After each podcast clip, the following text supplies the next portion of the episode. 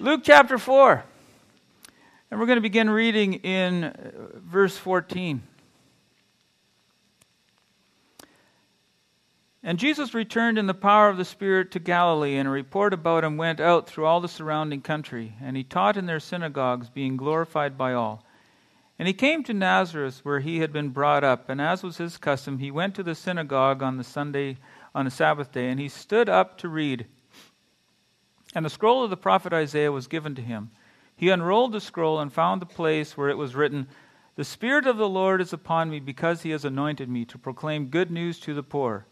He has sent me to proclaim liberty to the captives, and, re- and recovering of sight to the blind, and to set at liberty those who are oppressed, to proclaim the year of the Lord's favor. And he rolled up the scroll and gave it back to the attendant and sat down. And the eyes of all in the synagogue were fixed on him. And he began to say to them, Today this scripture has been fulfilled in your hearing.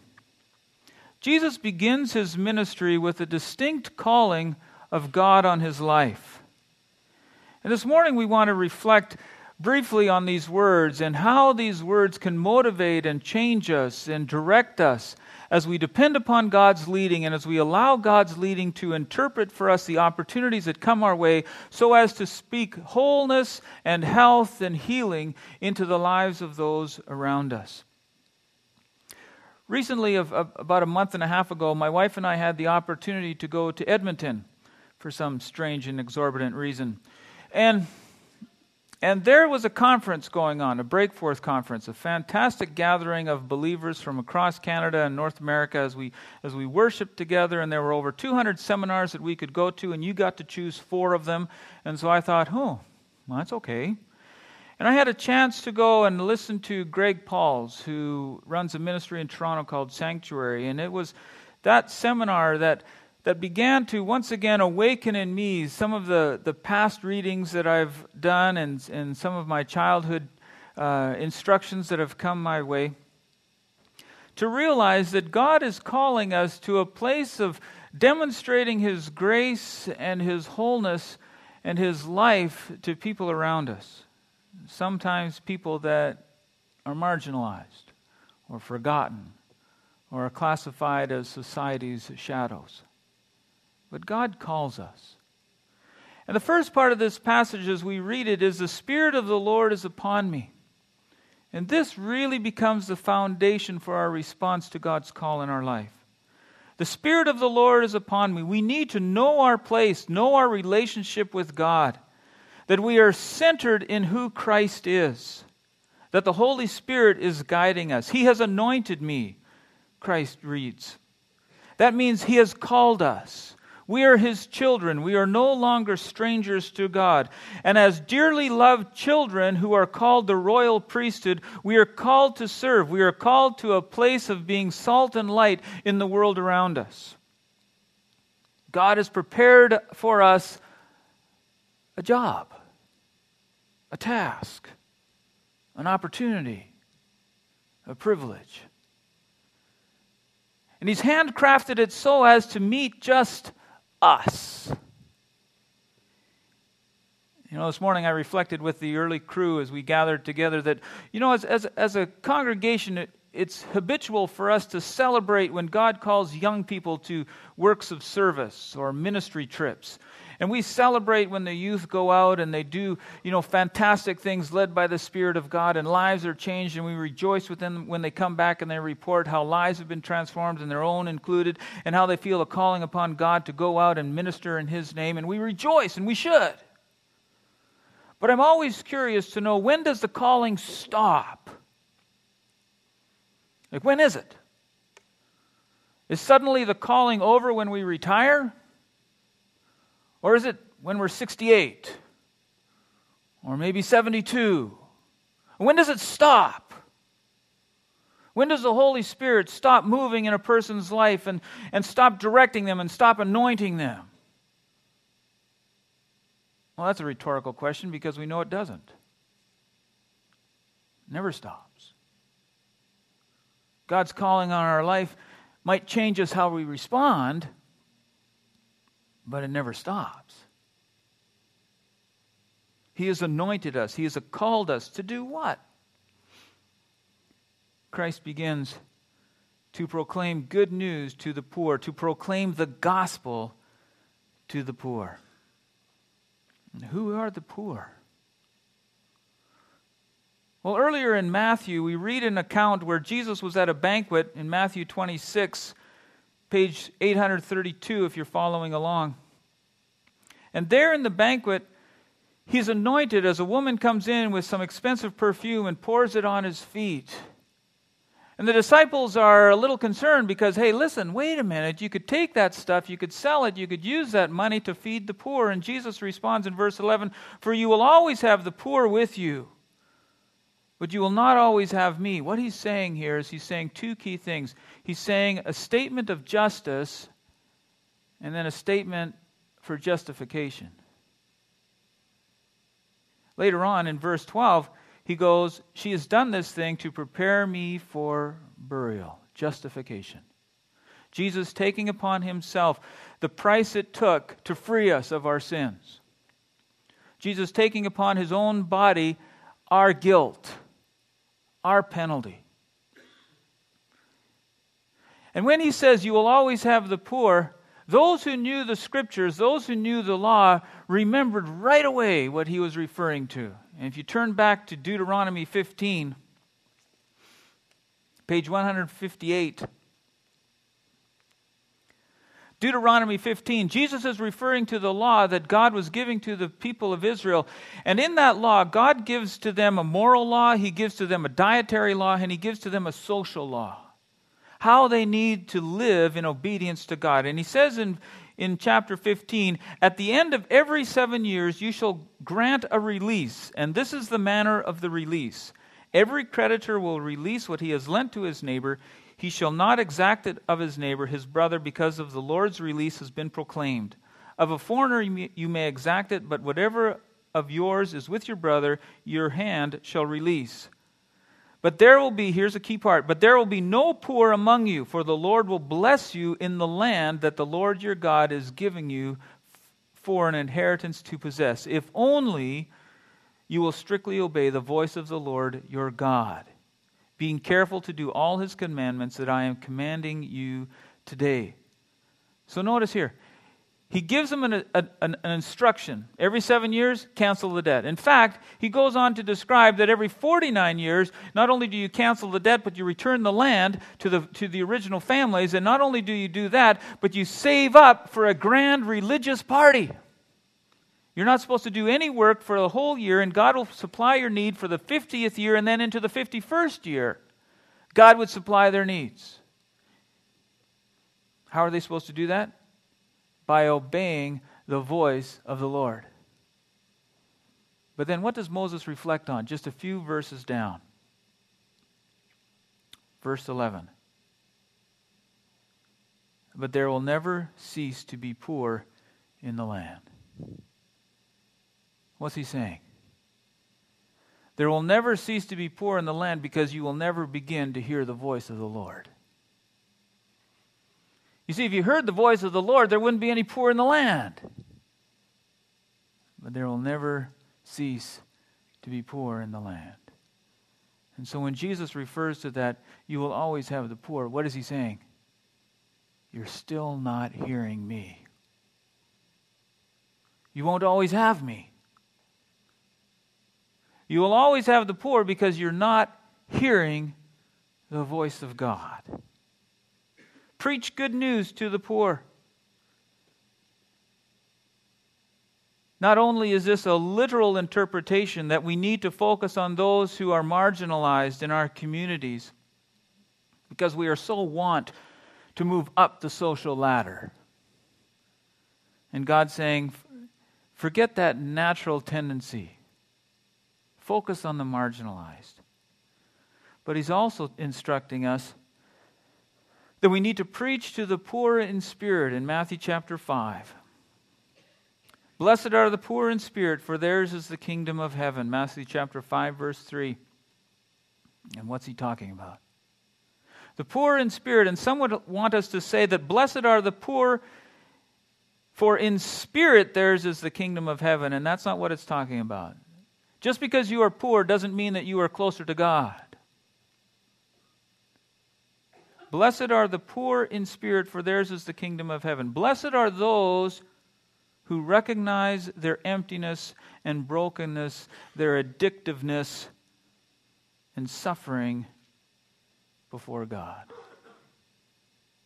How easy it is for us in middle classdom to hide from God, to hide our poverty, our broken spirits, our ruined relationships, our fears, our anxieties, our addictions. Addicted to food, addicted to coffee, addicted to gossip, addicted to play, addicted to hide from God to hide our brokenness, to hide our neediness, to hide our wantedness. We want to be loved. For we are indeed poor apart from God. I have come to proclaim good news to the poor. And he sets for us an example. And when God sends us, when God gives us a divine calling, He gives us the divine strength, the divine power to fulfill that calling because God has set for us a divine mandate, a task that only we can accomplish.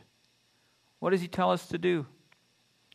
Luke chapter 4 again to proclaim liberty to the captives, the recovery of sight to the blind, liberty for those who are oppressed, to proclaim freedom for the prisoners. Freedom for those who are, are captured by addictions. Freedom from those who are shackled by anger. Freedom from those who are suffering from sin. To find their freedom in Christ and in Christ alone recovery of sight to the blind, those who do not see Christ, seeing Christ, those who are living without hope, finding hope, those who are suffering from, from guilt of not being forgiven, receiving the freedom of forgiveness, to release the oppressed. Romans chapter 12 tells us that we need to mourn with those who mourn, that we need to comfort the suffering that we look for ways of bringing justice to the marginalized. And how do we go about doing that? How is it possible for us to be involved in these activities that God has prescribed for His Son Jesus and to us?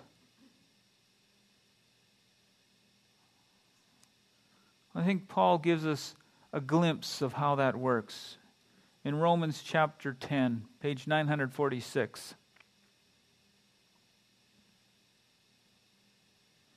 In Romans chapter 10, Paul says in verse 9 If you confess with your mouth that Jesus is Lord and believe in your heart that God raised him from the dead, you will be saved. This is what it takes. Simply confessing with our mouth that Jesus is Lord and to believe in our hearts. That's all it's required to go from a place of death to life, to go from a place from impoverishment to riches, to go from a place of feeling abandoned to feeling loved. For it is with the heart one believes and is justified, and it is, and it is with the mouth one confesses and is saved. For the scripture says, Everyone who believes in him will not be put to shame. For there is no distinction between Jew and Greek, for the same Lord is Lord of all, bestowing his riches on all who call on him. Notice here for a moment Jew and Greek. The greatest distinction between insider and outsider. The Jews, those who had been taught from infancy that they had a heart for God, that they had been called by God, that this was, God had called them their people that these were the ones that had, that had been set aside, had been rescued, had been redeemed for God, the creator of all. And they had a heart that yearned to express itself emotionally and in worship to this great creator God, versus the Greek, who valued that the fittest would survive, intellectual understanding, who mocked religious emotionalism the Jews and the Greek equal before God. And who are the insiders and outsiders that we identify today? Isn't it at times the rich and the poor? And we look at those who, who look disheveled, who have nicotine stained hands and alcohol on their breath, and they come and we look at them and saying, Ooh, I'm not sure that God really loves you.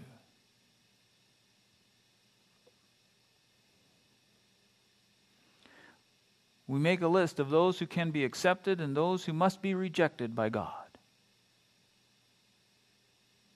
And yet, Paul says there's no distinction. There's no distinction between the classes. There's no distinction between the area codes. There's no distinction between the economic status. There's no distinction between the languages. There's no distinction between the ethnic groups. We are all equal before God.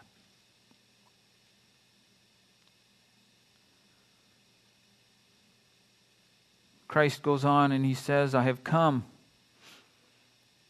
in Luke 4 to proclaim the year of the Lord's favor. In the Old Testament, this is called the year of Jubilee. That God would come and that society would redeem itself, that those who had been indebted would find freedom, that the economic stratas and, and, and mechanisms that had come into play that had marginalized some and enriched others would be smoothed out that society would once again find its sustenance in the provision that God allowed.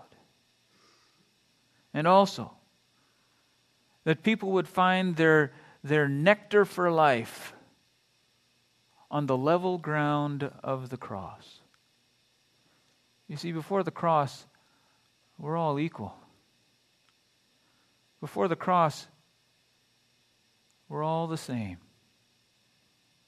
in needing the gift of God's grace to come and change us. And in heaven, there's no distinction.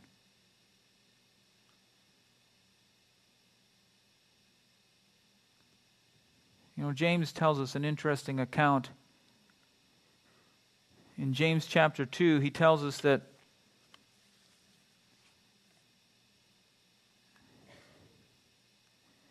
If a brother or sister is poorly clothed and lacking in daily food, and one of you says to him, Go in peace, be warmed and filled, without giving them the things needed for the body, what good is that? Faith by itself, it does not have works, is dead. There's a combination that needs to happen between how we view God in our worship to God and how we view those around us in need of compassion. How are we doing? How are we collectively doing as a church? Well, we have a food, you know, we have a food pantry, and we're again in need of, of groceries for that. We have a clothes closet, which is visited regularly. We have a Helping Hands ministry that seeks to encourage people within our church with practical needs. We have care teams that go out and visit our seniors and our shut ins. We have senior teams that go to our, our care homes and provide worship services each and every week. We have a chaplain to the seniors. We have a manna ministry. We have a prison ministry. We have those in our church who are fostering, adopting. We have parent care classes that we offer. We have youth support ministries. We have children support ministries. We have marriage support things. But what about me? What about you?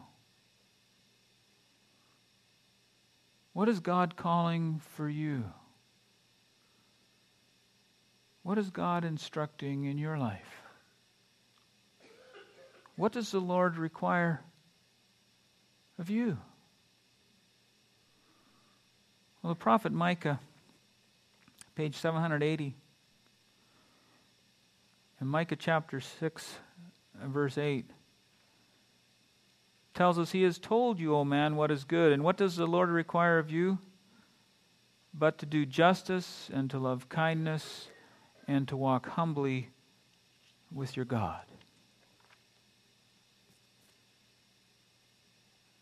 How am I doing with that? I was looking for some statistics, and I know that statistics can be used in a variety of ways. But just to reflect, in March 2009, 794,738 Canadians went to food banks across the country. This was an 18% increase from 2008, almost 40% of whom were children. We found here in the Oceanside area that our food bank has increased its services from last year by about 30%. One in five children in British Columbia live in poverty. How are we to respond? There's a never ending supply of those who need care. It's like a bottomless pit, it's like a continual conveyor. How do we respond? Well, let me suggest that we don't respond by simply taking this on as a project. People in a place of need are people.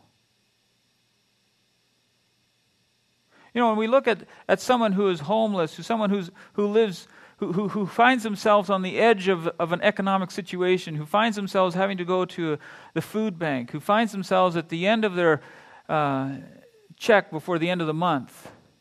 And they recognize their need, they recognize their brokenness. They know they have nothing. And yet, we who often live in comfort in middle classdom fail to see our need. And we can learn from them.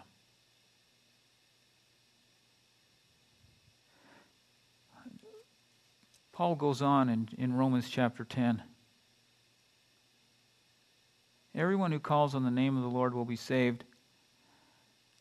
How then will they call on him in whom they have not believed? And how are they to believe in him of whom they have not heard?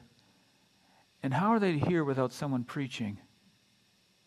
And how are they to preach unless they are sent? How beautiful are the feet of those who preach the good news. Jesus says, I've come to proclaim good news to the poor. And what's God's call on your life, even today? To preach good news. It's not simply good enough to live rightly, it's not simply good enough to live Christianly.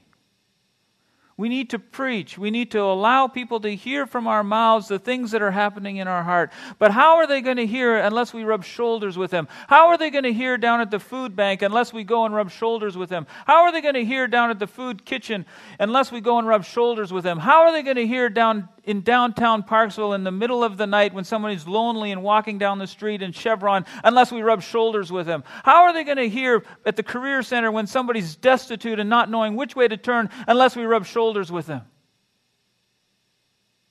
How are they going to hear at Tim Hortons at 2 a.m. waiting for a bus unless we rub shoulders with them?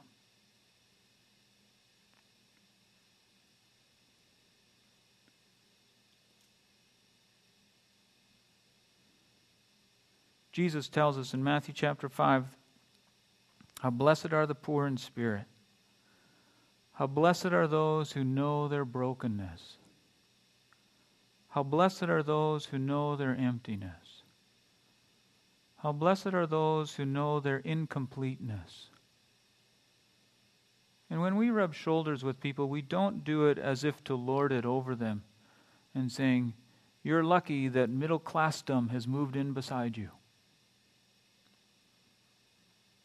We do it because we recognize our own brokenness and hollowness and emptiness apart from Jesus Christ, and we offer them Christ. not suburbia.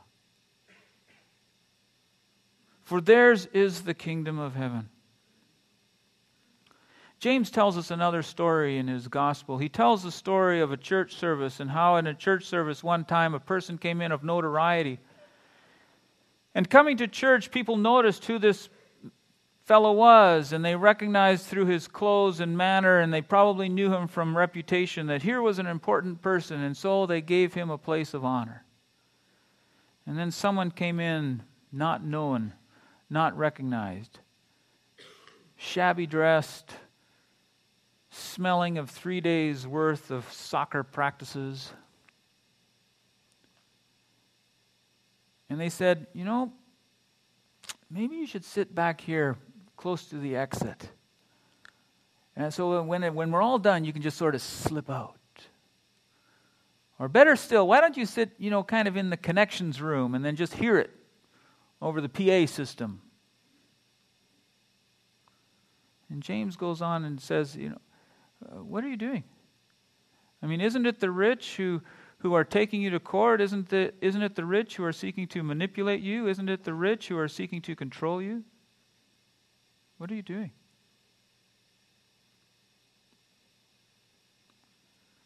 Blessed are the poor in spirit.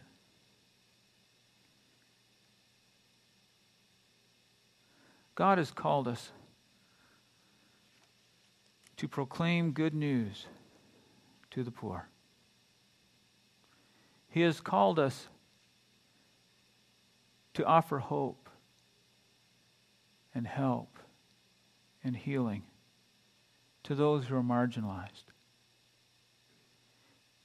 He wants us to engage our lives in the pursuit of His calling to such a degree that at the end of our days we can look back and say, Lord, I have done all that you've asked me to do. Thank you for the opportunity.